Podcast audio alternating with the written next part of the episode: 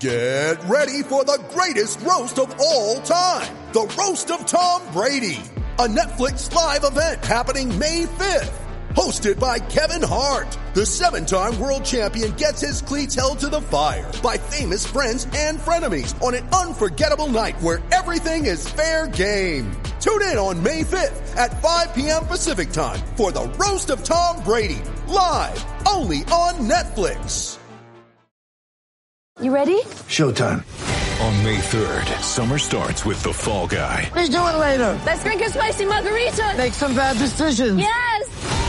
Audiences are falling in love with the most entertaining film of the year. Fall guy. Fall Guy. Fall guy. That's what the poster said. See Ryan Gosling and Emily Blunt in the movie critics say exists to make you happy. Trying to make it out? Nope. Because I don't either. It's not what I'm into right now. What are you into? Talking. Yeah. The Fall Guy. Only in theaters May 3rd. Rated PG-13. I'm Alex Rodriguez. And I'm Jason Kelly. From Bloomberg, this is The Deal. Each week, you'll hear us in conversation with business icons. This show will explore deal making across sports, media, and entertainment. That is a harsh lesson in business. Sports is not And, as um, simple you know, I- as bringing a bunch of big names together. I didn't want to do another stomp you out speech. It opened up so many more doors. The show is called The, The Deal. Listen to The Deal. Listen to The Deal on Spotify. At Evernorth Health Services, we believe costs shouldn't get in the way of life-changing care, and we're doing everything in our power to make it possible. Behavioral health solutions that also keep your projections at their best? It's possible. Pharmacy benefits that benefit your bottom line? It's possible. Complex specialty care that cares about your ROI? It's possible. Because we're already doing it. All while saving businesses billions. That's Wonder made possible. Learn more at evernorth.com slash wonder. White Sox fans, Brett Ballantini here again, hosting the Southside Sox podcast. It's number 21.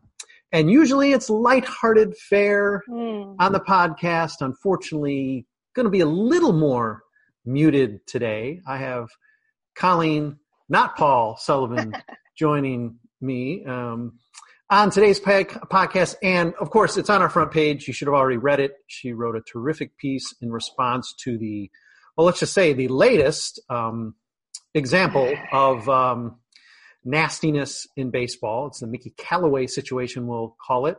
However, this has just been an ongoing situation. It really seems like, if not weekly, it seems like at this point, every other day we're dealing with a situation like this. It's an absolute must read.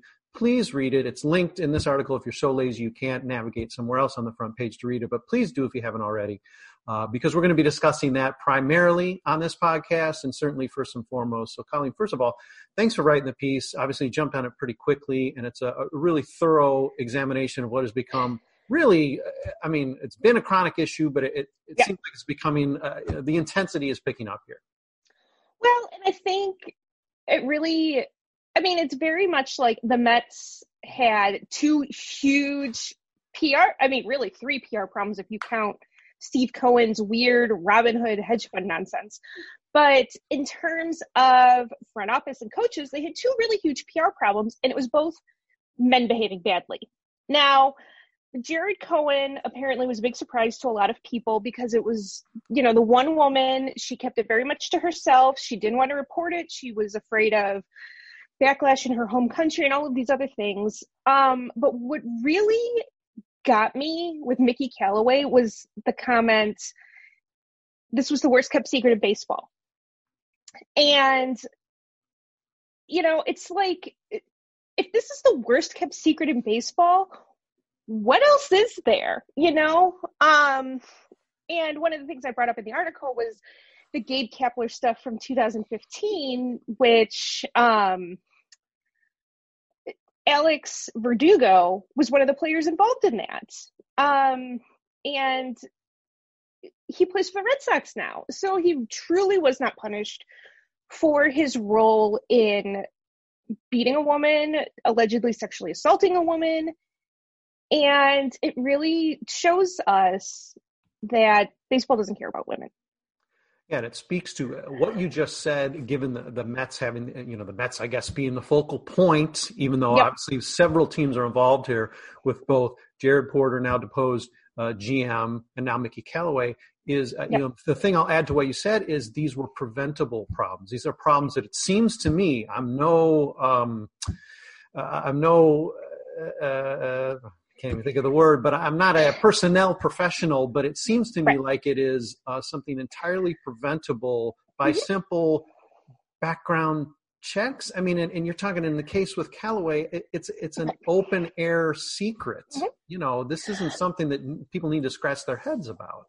Well, yeah, I mean, and Gabe Kapler's the manager of the Giants. Like, I will shout out Jessica. I'm, I'm gonna totally butcher her last name, Jessica Quiroli, who, um, she was really someone who's hammered home all of the stuff with Gabe Kapler and Alex Verdugo and the bad behavior of the Dodgers in 2015. I mean, and yeah, they were minor leaguers. It was a player development, but they're still representative of an organization. And Gabe Kapler's buddy, who's the GM of the Giants now, whose name I absolutely can never say. Right. Um, which, Farhan. Yeah. Um, he, his buddy gave him a job. And it really goes to show you that, yes, these stories become big news, but what hap- what happens? Like they go away for a year and they come back and they can still be managers. Meanwhile, women like Alyssa Nakken and Kim Ng and any woman who gets a front office job or who gets a coaching job, there is initially a waterfall of, oh, this is so great. It's great for women. She's breaking barriers, breaking glass ceilings. And then there's the Aubrey Huffs of the world who follow up with, oh, is she qualified? Well, she played softball, so she's not qualified. You know what? Kim Ng and Alyssa Nakken are way more qualified than the fucking hedge fund bros they had running the Astros. Okay? Because all that did was take the hedge fund finance bro culture and integrate it into the Astros, where then we get the cheating and all of, you know, that other nonsense. So oh. as much as these stories come out and as like I want to be so outraged, but I'm so exhausted. Like I'm not surprised. I mean, when stories like this, you know, Mickey Callaway being a pervert, not surprised. Jared Porter harassing a female reporter, not surprised. Women reporters or women report, yeah, women reporters in sports media have stories like this. If you follow any female sports reporter on Twitter, they they tell stories like this all the time about players who have harassed them in the locker room, players who have blocked them from going to the locker room, things that coaches have said to them, things that men in the media have said to them. And yes, it's a pervasive problem in all of professional sports, but Major League Baseball likes to pretend that they're above a lot of that nonsense. We're not the NFL. We don't have these problems. Look at how wonderful we are, but looking at the root of it, the fan base is homogenous. It's white men. It's white straight men. And as you know, baseball's bringing in new fans slowly, or lifelong fans like myself or Janice or Allie, any of the other women who write for the blog. This is shit that we see all the time. You know, it's everyday life for us. And baseball wants to pretend like they don't have a problem. They want to pretend like the Sam Dysons of the world and Omar Vizquel and Yasiel Puig and all of these guys are an outlier issue. And it's not. It is indicative of a larger problem that baseball has, where they're not punishing people for being assholes.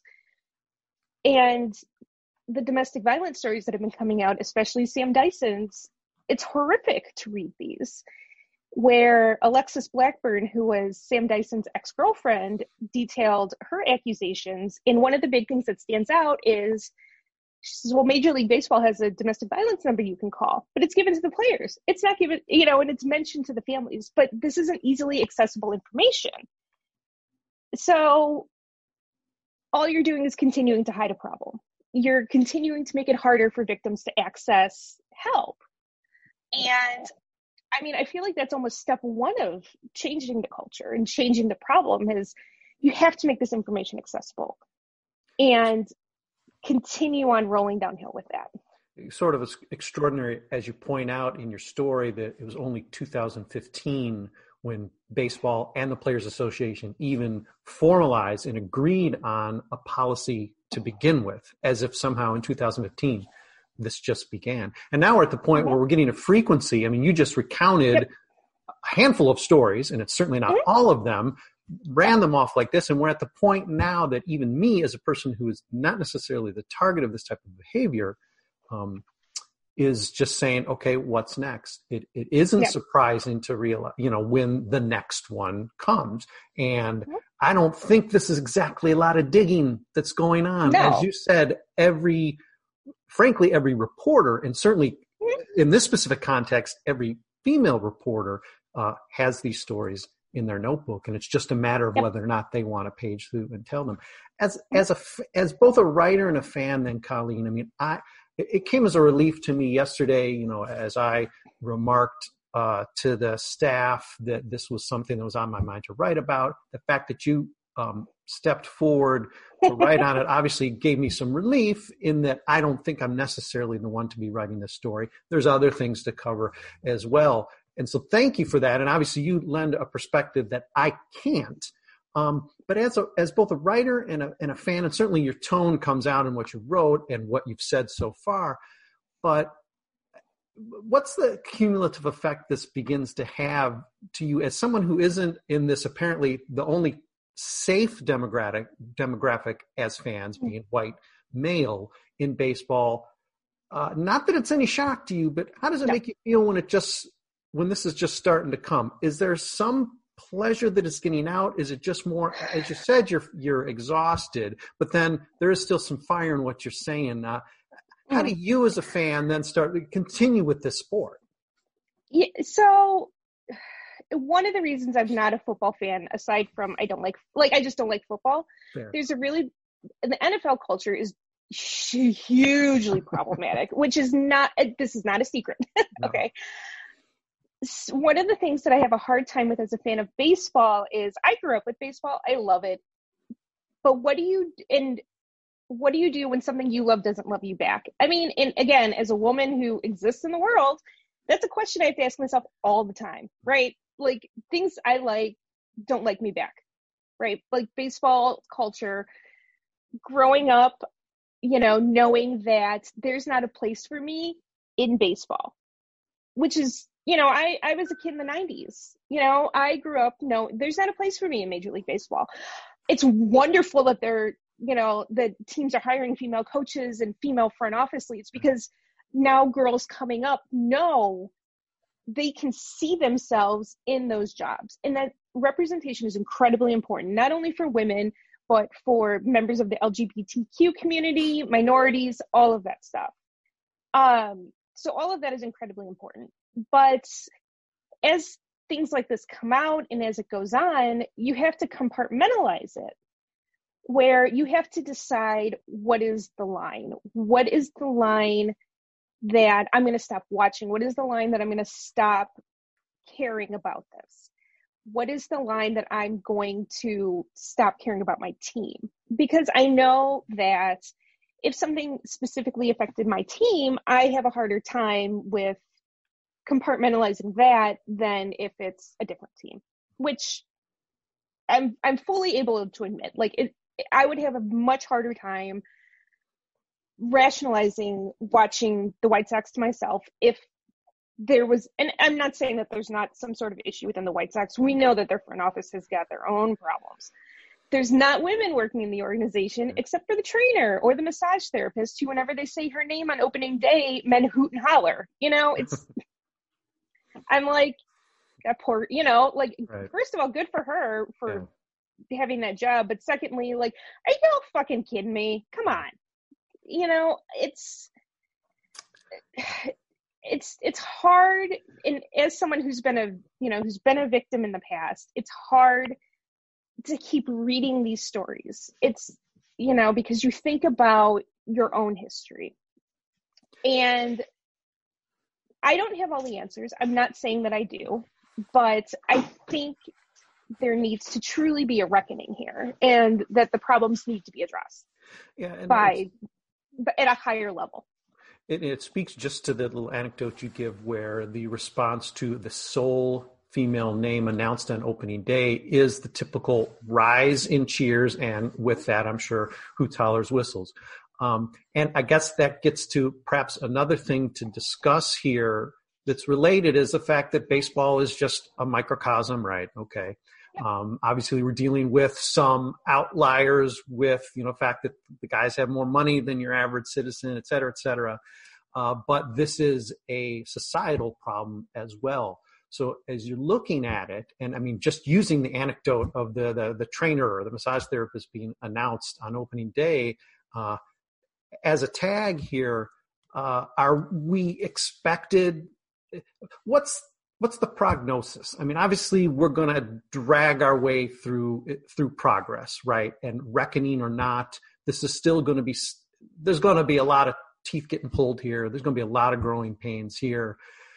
As a fan, then, as a writer, as a person who's loved the game for so long, um, you prepared to have that patience, providing you see that there is progress that can make you uh, encouraged? Yeah. Um, what is it you need to see? I need to see actual progress. So there needs to be more than just when things like this come out, there's always, you know, there's inevitably articles like mine where there's, oh, you know, this is so terrible that it happened. Everybody's going to name drop Porter. People may or may not bring up Sam Dyson, which is a lesser known story. You know, there's all, there's inevitably right. going to be these other things that are brought up. And then it's all going to go away in a week what really truly needs to happen is there needs to be actionable work where Major League Baseball updates their policies to some extent, some sort of zero tolerance, because I feel like that's not there. Um, there needs to be one of the reasons women don't come forward. There's an onslaught of, oh, well, she's lying, or all of that, you know, stuff like that. And addressing it on a a national stage or a global stage, the backlash is so much greater. So there needs to be some way for these things to be able to be reported where the victims are not going to fear reprisal. Whether it's some sort of anonymous line, whether there's a dedicated department like there needs to be something where victims feel comfortable addressing these issues also, the other thing is we, we inevitably have our big dumb asshole Trevor Bauer, who will, you know, and I I have had to, and I'll admit it, I don't like Trevor Bauer. I didn't like him when he was on Cleveland because it's like, oh, he's an opposing pitcher, fuck that guy. Um, but as his personality has shown on Twitter, he's a sentient barstool post. Yep. And having comments and like, I don't like Trevor Bauer because he sends his fans after women who criticize him. I've had to lock my own Twitter account because of it. I've had to, you know, and I've had to lock my direct messages. And I'm not the only person who has a story like that. No. Whether and I'm not saying that Trevor Bauer has directly sent people after me. That's not what I'm saying at all. Right. However, if I've criticized him on Twitter, inevitably there's a rush of comments that I'm a fucking bitch and I'm wrong and I'm an idiot and he hasn't actually done anything. Yes, he has. When he sees these criticisms, when he gets this criticism, instead of ignoring it like any rational adult might, because it's the internet and people say shit all the time, he retweets it and essentially sends thousands of followers to harass somebody. That's not okay. And it's a very large imbalance of a power dynamic However, those stories go away. You know, this is one of those things like people like people on the internet people on twitter remember like but the story inevitably goes away and then we're bombarded with alerts from mlb.com and espn and oh trevor bauer's this great big free agent he's a free agent what team's going to get him and it's like you're holding your breath because you're like i don't want this guy yeah. on my team because yeah. he seems like a huge shitbag yeah, yeah. you know and saying like I don't want Trevor Bauer on my team, and you don't even need to say why. If you just say I don't want Trevor Bauer on my team, inevitably there's going to be a barrage of people. Well, you don't want a Cy Young mm-hmm. pitcher on your team. You don't mm-hmm. want a mm-hmm. good pitcher on your team. You know what? No. You guys, you guys say you don't want Nick Madrigal, or somebody says they don't want Adam Eaton. You're entitled to have that opinion, but for some reason he, because of his personality and because of the way he behaves, it creates this vitriol Mm-hmm. So knowing that that happens, and this isn't a secret, that doesn't happen in a vacuum. Mm-hmm. It's not like this corner of the internet that, that nobody knows about. It's been widely reported on. But MLB still markets him as this great free agent. Mm-hmm. He won a Cy Young. Yep. He, you know, he's so cool. He has a YouTube channel and Mm-hmm. he's cutting edge. Yeah. Oh, look, he's so cool. And like being an edge lord isn't cool. It makes you a douchebag. Okay, just stop. Nobody cares that you that you think you're hot shit. But inevitably, it tells people that this culture of harassment and that this behavior is okay. And Trevor Bauer's never actually been punished by the teams that he's been on. Like he was punished for throwing a ball over the center field wall in Kansas yeah, City. He got, and he got traded. Yeah, but yeah, but when he was when he harassed the college student off of Twitter, Cleveland was just like, "It's Twitter. What is this thing? Twitter? He didn't. Social media. Hmm. I don't know how to use this computer." And there has like there has to be something. There need Major League Baseball needs to do something about this. And I'm not well, just saying they need to do something about Trevor Bauer. It's indicative of a wider culture that he feels like he can do these things and get away with it because he can.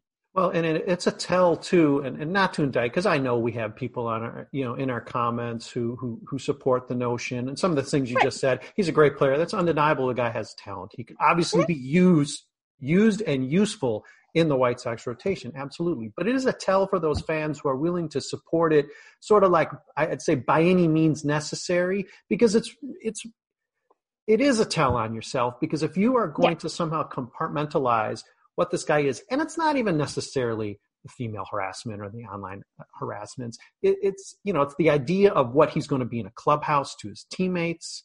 Uh, it's the right. idea, the response, the sense of personal responsibility he takes toward the game. Obviously, the guy brings something to the field. We wouldn't be discussing him and discussing a nine-figure contract if if that wasn't the case. Right. But to be able to think that you can seg- somehow segment that stuff away and say, well, when he joins the White Sox or when he joins the Yankees, he's going to turn over a new leaf. He's going to be different. He'll get paid. He'll be excited. Yeah, because be the, the Yankees ace. don't have a history of putting up with dumb shit. Okay, like let, that's a whole other podcast. It is indeed, and You I know. would love to dedicate a podcast to just dissing the Yankees. Believe me. But it's interesting that you know when you're discussing Bauer, that somehow you can just say, "All right, here's the numbers on the page. I'm just gonna, I'm just gonna look at those, and that's all I'm gonna put into my decision here." Uh, even you know, even if he was free, you can't do that. Much less if he's going to cost what he does. And it, it's such a dangerous line to be walking, and it really touches on not directly what we're what we have been discussing here, but related enough to say, hey, wait, this is a slippery slope, and not like the guy doesn't deserve to be signed somewhere, I suppose. Not that he doesn't deserve to play baseball, but you better be really careful in making that decision. It isn't just, oh, because he harassed a college student, or oh, because he played with a drone. There's a there's a cumulative effect that this guy has. He's a tornado, and to pretend, well, I'm it doesn't affect me. I don't really care about Twitter. Um, so I'm going to pretend that isn't there, and I'm going to just base it on his ERA or the fact he did the drone thing or threw the ball over the, the fence once. Well, that, that's a dangerous game. So here's the thing with and there's there's two points to be made here. First of all, there's the personal responsibility of the player. You are a public figure. Yeah. You do have a responsibility to at least be a decent human being. You don't have to be super left, super right, super anything, but at least show that you're not a dick. You know, like we can hold Sean Doolittle up as a perfect example where him and his wife do great charity work and he supports independent bookstores, he supports, you know, all of these different things. And he's just, you know, he's just one of those, he's a nice guy. And it, I'm sure, you know, he has his moments like the rest of us where you want to be an asshole, but he seems like he really understands the platform that he has. Like, look, I have a responsibility to at least be a decent human being. Okay. So the second point there, where you're able to sit and look at a piece of paper and say, look at Trevor Bauer's numbers. This is why I want him here. That really speaks to a level of privilege that you've never had to sit there and have somebody talk down to you. You've never had to sit there and have to think, how much do I love this sport that I'm going to continue watching this while this other stuff goes on? Mm-hmm. And never having to examine that privilege is amazing. Right? Like you can just sit there and truly say, but I want Trevor Bauer on my team because his ERA is this, he has a Cy Young, he's got all of these things. And I mean, honestly, like if I could do that, my life would be so much better, right? You know, but I don't. I don't have that luxury. I'm a woman who likes sports, and I'm a woman who lives in the world. Yeah. You know, I don't. And at the end of the day, I don't need men to be allies to sit there and to say, "Oh yeah, I think he's a dick too."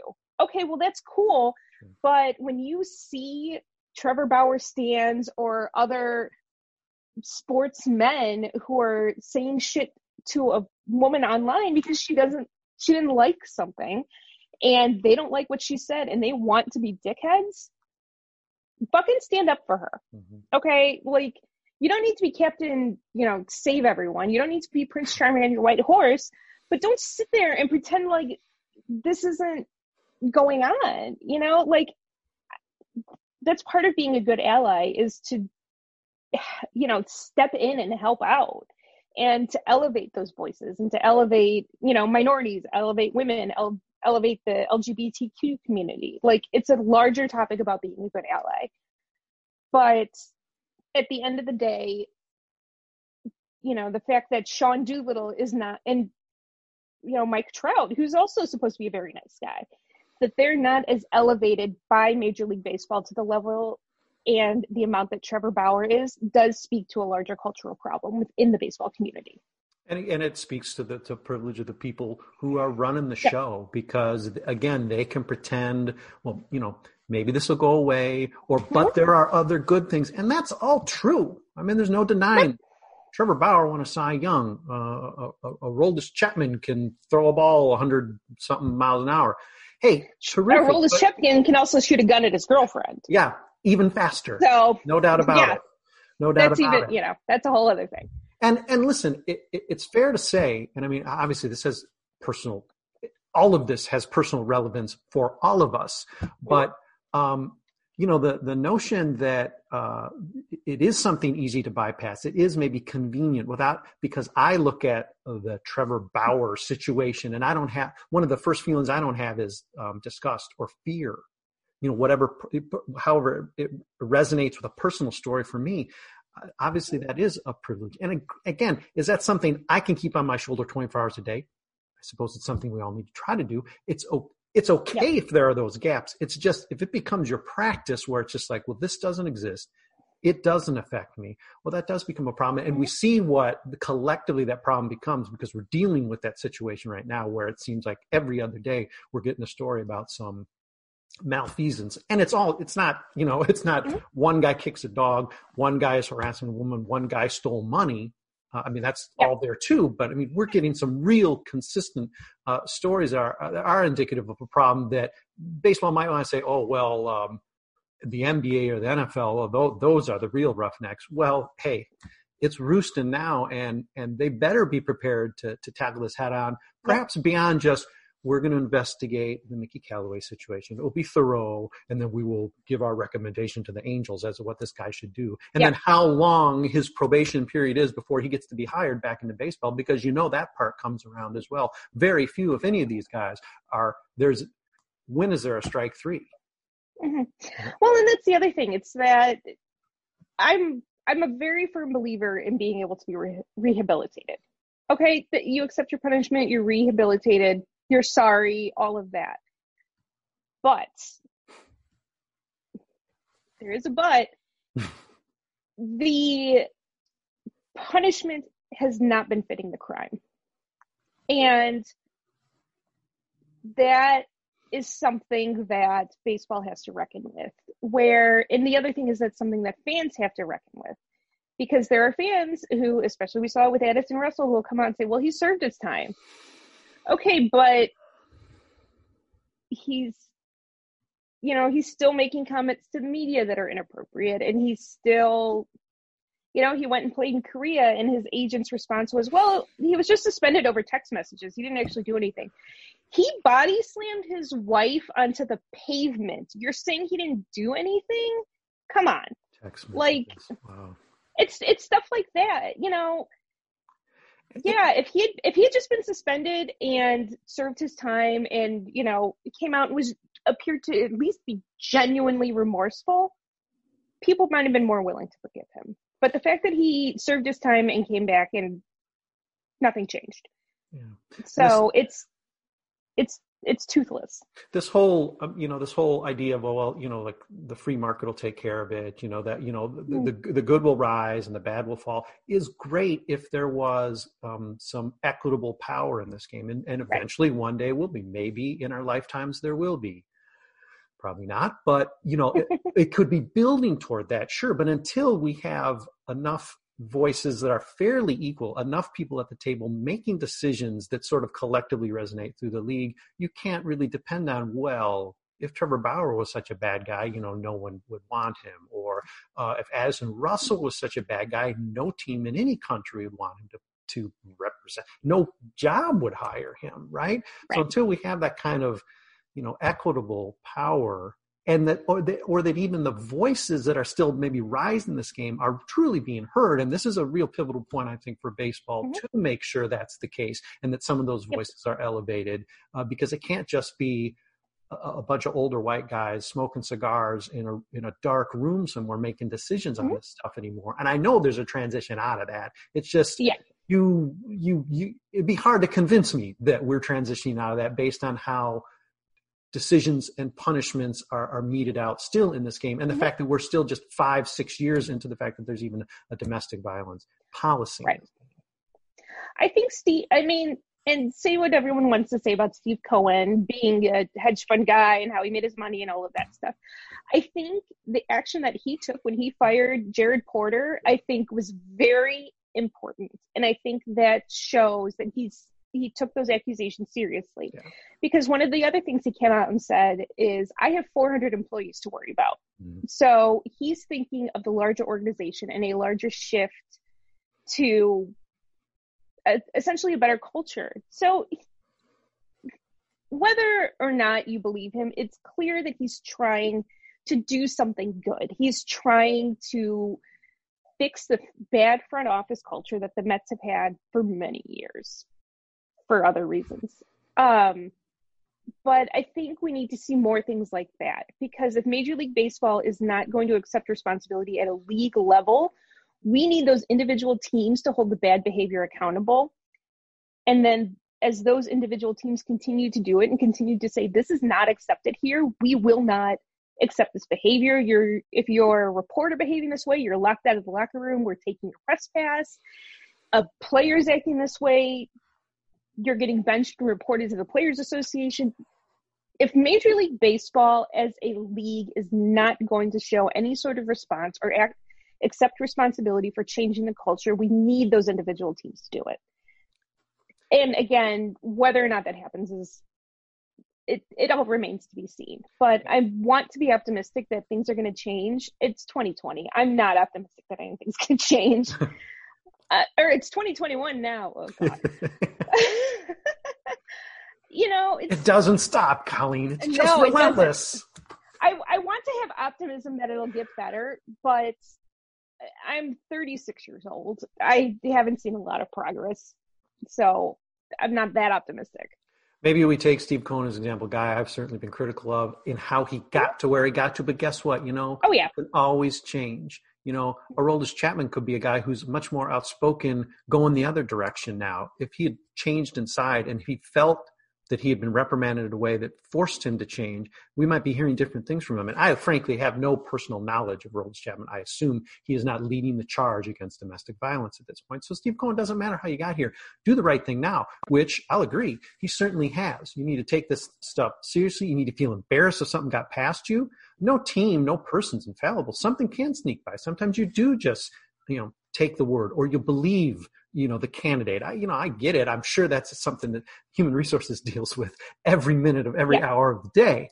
Uh, that said okay when it's identified that something's wrong or when more more so when behavior is wrong is identified to you all right make the right decision now. Because otherwise how are we going to get any of us fans particularly a fan like yourself colleen to to want to turn on the game the next night to say all right I'm going to get past all this other stuff that I'm carrying with me, and I'm going to just try to enjoy this baseball game, which we are all gathering together to talk about. And why we have to devote a podcast to this is tragic, but it is important to, to vote to. And I appreciate what you wrote. Uh, and it, again, it is a must read. Please, everyone, take a look at it and, and think about it. You know, beyond that, think about what's being addressed by Colleen in this piece and what you're hearing in the news and pretty much all off season you've been hearing.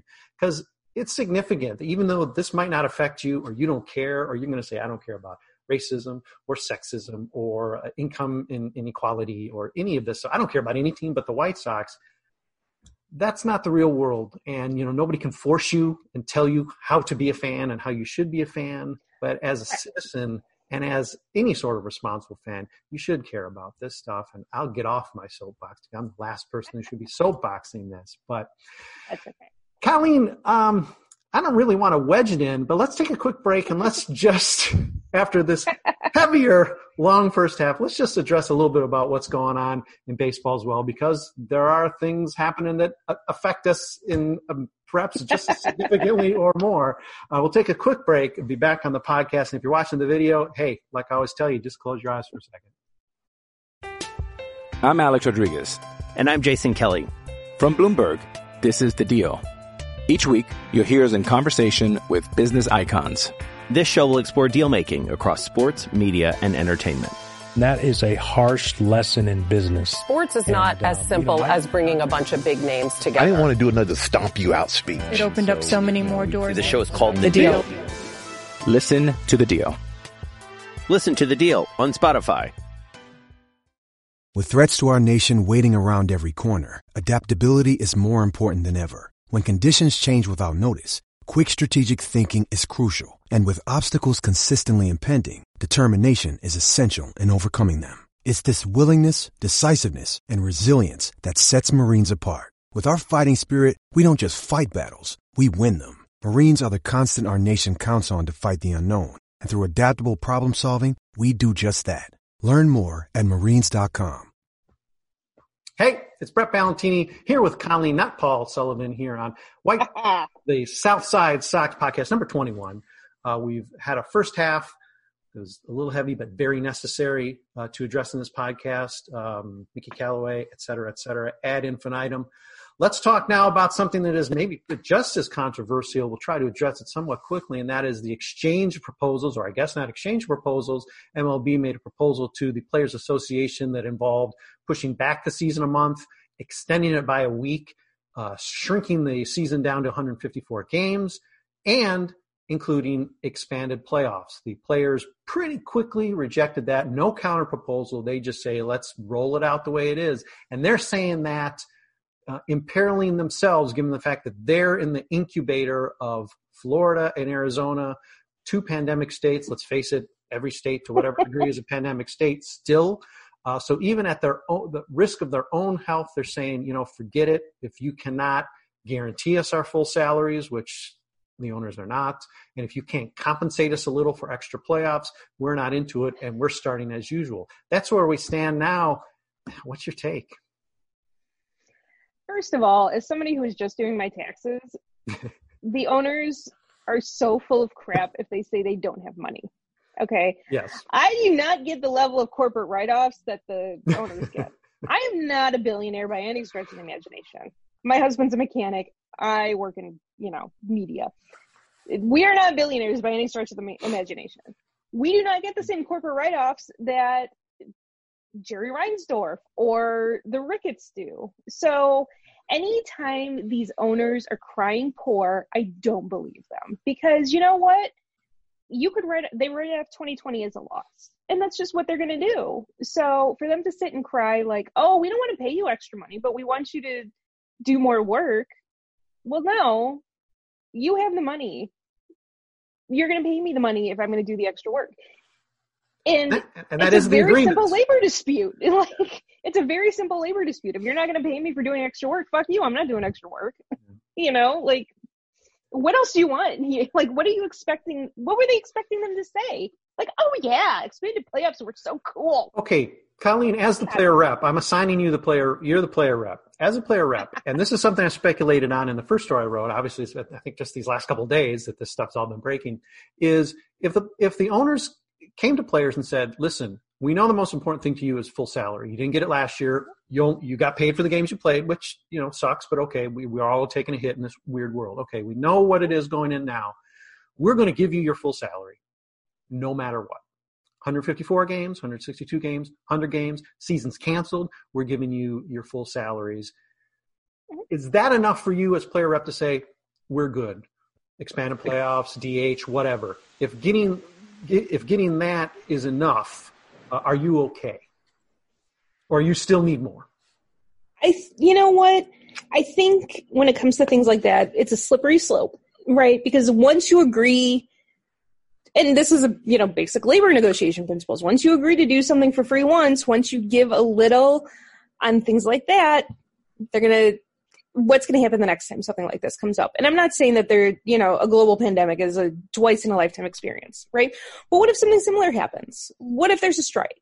Or what if, you know, uh, the next hurricane blows the Minute Maid Park into the Gulf of Mexico? You know, mm-hmm. or there's an earthquake and Dodger Stadium falls into the Pacific Ocean. What what's the line here? So I think if we're talking full salary, 254 games, is that inclusive of the playoffs? Because if so, I'm not saying no to that. But if it's 154 games full salary plus 10 extra games, I want to get paid for those 10 extra games because I'm still doing the work. And it's not at the end of the day, it's not the owners who are getting hurt. It's not the owners who are putting their bodies on the line. It's not the owners who have a very limited window where they can play professional sports. So I this podcast has taken me in some weird places uh, since I've been hosting it, Colleen. I think I've, I've become like more or less somehow the Curt Schilling apologist, which I should just leave based on that. Yeah. Uh, now I'm the big business rep. what's what, what's going on? How did somebody outleft me? Come on, Colleen. Uh, yeah, I mean, just, the MLBPA so nobody or the collective bargaining so nobody else has to. yeah, well, that's true, right? And and okay, so then yes, you definitely get to be the rep. And to me, it just seemed like, and again, we're talking very vaguely, and you're right, it is a slippery slope. But you know, given the fact that you know we still don't know. I mean, there's a lot of assumptions being made. We don't know if a season's going to be played. We don't know if somehow this is going to turn worse. Uh, obviously, I think everybody's got a little. There's a there's a lifted mood in the country. I think things. I think people rightfully believe. Anyone who pays any attention to science would believe, and reality would believe that yes, we're turning a corner here, and even though there's still a big mountain to scale, uh, things are going to get done, and this year is the year it's going to change. Whereas we just apparently punted 2020, right? We're we're in as worse or the same shape as we were a year ago. Um, but that you know that said, um, that seemed to be enough of a give because it's like yeah, we don't really know. But you're right. I mean, this is a principle that I think the players are going to reject no matter what because it's hey, if you're not paying us for expanded playoffs, which by the way, they're not they're not putting the games on for free. The owners are standing. I mean, they've already sold the rights to a uh, a round of playoffs that doesn't exist formally. They've already sold it, I think, to ESPN. Uh, so they know what they're doing. They've earmarked that money. All teams benefit from that money. So it is a little naive for me to even think that, uh, okay, hey, we'll pay you the full season you know that's cool and you know really financially that might be a fair deal for the players and, and as has discussion come up on on our board um, you know hey those playoff shares mean a lot to the the, the minimum um, the minimum salary players true but then to grab that cash there to be one of the teams lucky enough to win the world series and cash in on that what are you saying to the rest of the teams? What are you saying to all of your peers? Because it is it is a little bit of this. And you know i mean you can't deny that. Don't play games. You're saying hey I got mine because I happen to be lucky enough to play probably a bit role on a World Series winning team. You guys, pff, screw you. You know, I'm sorry, Kansas City. You guys jump in a lake. You know, I got my cash, right? Jump lake regularly. that is true. Oh yeah, we got Colleen coming up talking Royals this year. Ugh. Ugh. Maybe. if yeah. You, if you could dig deep and get ugly out of them again. Yeah. Um so here's the thing, and I, have said this before. I think it's important that the players who have gotten the big contracts and made a shitload of money, I think it's important for them to think about the minor league players, to think about the minimum salary players.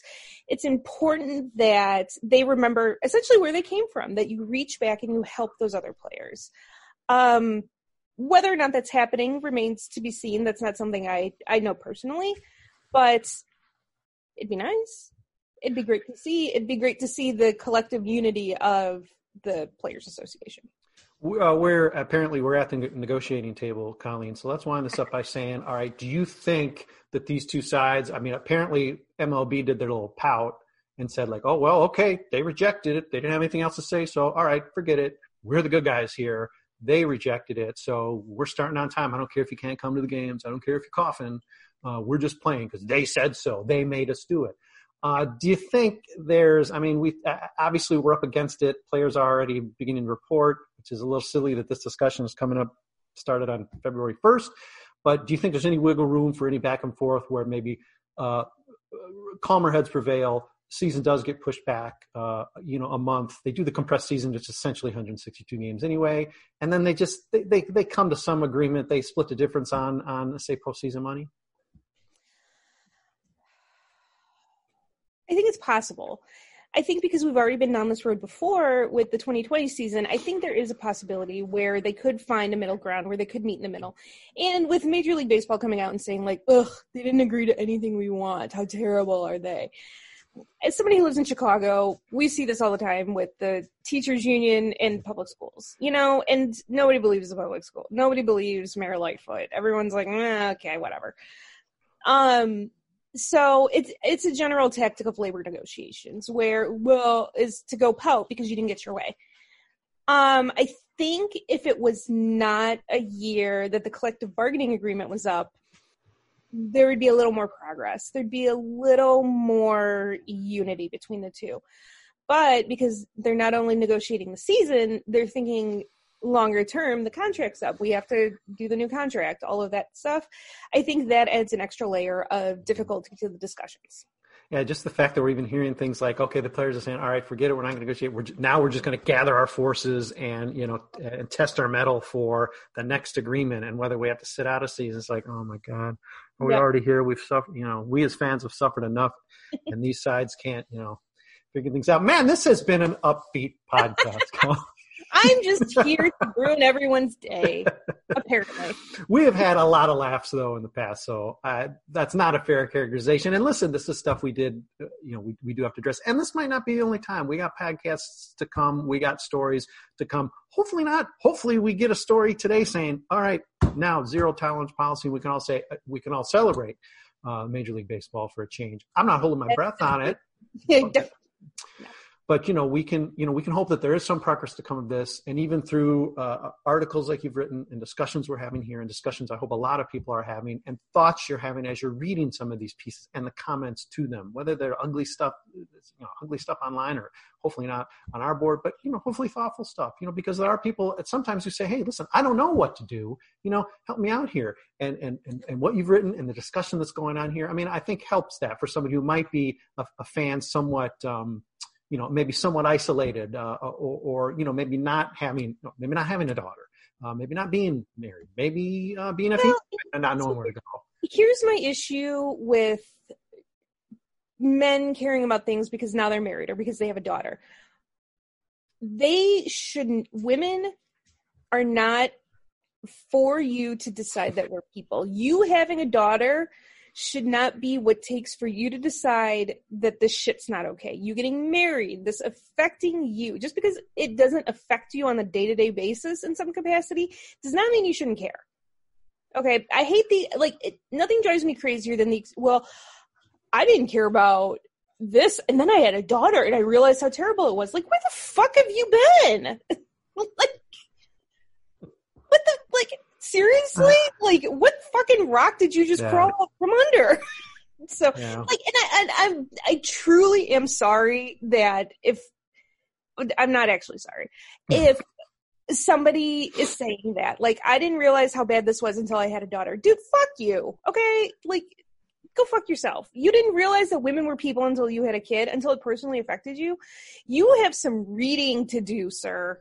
Like, I send me a message. I will give you some books that you can read to decide that women are people. Well, unfortunately, Colleen, I, you know, I'll throw myself in this as well. And we have seen in this world today that unless it falls right on your plate, yep. I mean, unfortunately, more than ever, um, people don't care, and that's tough. And we do have to change that. And you know, listen, your call out is fair, and we can also put if possible, we can put a let, let me be the, the sunshine fairy here and say, uh, you know, we can put a positive spin on what you're saying, and that is, hey, listen, if this is what it took you to, all right, shame on you. And again, I'm in that category, shame on you. But all right, what are you doing now? And we yeah. can hopefully, you know, I mean, obviously, we're not throwing everybody off. We're it's not going to be possible, I think, to push all of us off into the sea, as much as that might be a desirable outcome in this world and on this planet. Uh, that said, hopefully, people who uh, you know say, okay, finally now it it hit me in the face and now I take it seriously. All right, you know, shame on you. Not a great resume, but let's see where you're going to take it now. And and, and we've seen things, you know, like with the Mets and some of these other teams where you know maybe it is possible to not I won't say turn something good out of this, but okay, best case scenario, let's just aim for best case scenarios, you know, in these situations now. And I mean, I'd say that would be a marked improvement, uh, even if it's not perfect. Yeah. yeah. I mean, and, it's infuriating to hear the now that I'm married, now that I have a daughter, this matters to me. Like, first of all, fuck you. Secondly, what are you going to do about it now? Okay now that now that you've decided that you care now that you've decided women are people what are you going to do about it? Because if you're not going to do anything if you're just still going to say well i care now because i have a daughter but you're not actually going to do anything if you're not actually going to be a good ally then okay well sit down because i don't care what you have to say. Like, yeah. you actually, you actually have to do the work. Yeah you are muting yourself. That is true. I mean, you might not think you are, but you're hitting the mute button on yourself because you're not you're not coming with good faith to a situation that whether you like it or not, whether you invited it, it's here. And mm-hmm. you do and you do have to reckon with it on, you know, sorry to say. I'm sorry to the men that I just told to fuck off with that, but yeah, it it shouldn't have to happen to you for you to care about it. Like people are people. you know, like there's no good way to articulate that without sounding yeah. so angry because I'm so fed up. Yeah, and this is real. I mean, I'm sorry. Okay, there may be there may be fans like you who choose to opt for a little bit less of a, a confrontational approach to it. I would argue that probably doesn't get things taken care of as quickly as it should. This is real, and this isn't like it's not something you've been carrying for years. So, uh, yeah. I, you know, okay, it's great that now we're all we finally arrived at this place we're all at the same table now. Oh, well, okay, fine. And it sucks that it took men, some still aren't coming. There, we're still having to drag some people to that table. But yeah, okay, we're here now. Now, what we do, what, what do we do with it? And again, hopefully, these types of discussions and these types of articles, and unfortunately, these types of occurred, uh, occurrences having to be reckoned with, uh, are hopefully what takes us there. And you know, I, I, appreciate you taking the time to do this. I know this isn't the um, you know the easiest discussion to have easiest article to write and you prefer not to write it. I i love you just kicking the crap out of the kansas city royals so i hope we can get back to that as Yay, soon as possible but you know right now this is where we are and, and this is what we have to acknowledge and reckon with and i appreciate you taking it head on. This is a quick turnaround and even being able to sit down and talk on this podcast. A tough one but we've yep. had our fun and others as well talking about the trash can astros et cetera and we will again we no doubt will again. But you know, this can is the, the Astros do something so I can make fun of them again? Please, just can they please steal some of the thunder from can all you the do scumbags dumb? out there? I need to make fun of you guys, like the Astros or the Royals. I need to have some fun again with this. Like it's just as soon as Southside Sox podcast twenty two Astros pending. Uh, we can be talking Please about those things. So please Astros, come through for us. You haven't done anything for us aside from yeah. gave us some fodder for about a month or two a year ago. Come on, come back and give it to us, on, guys. jag-offs.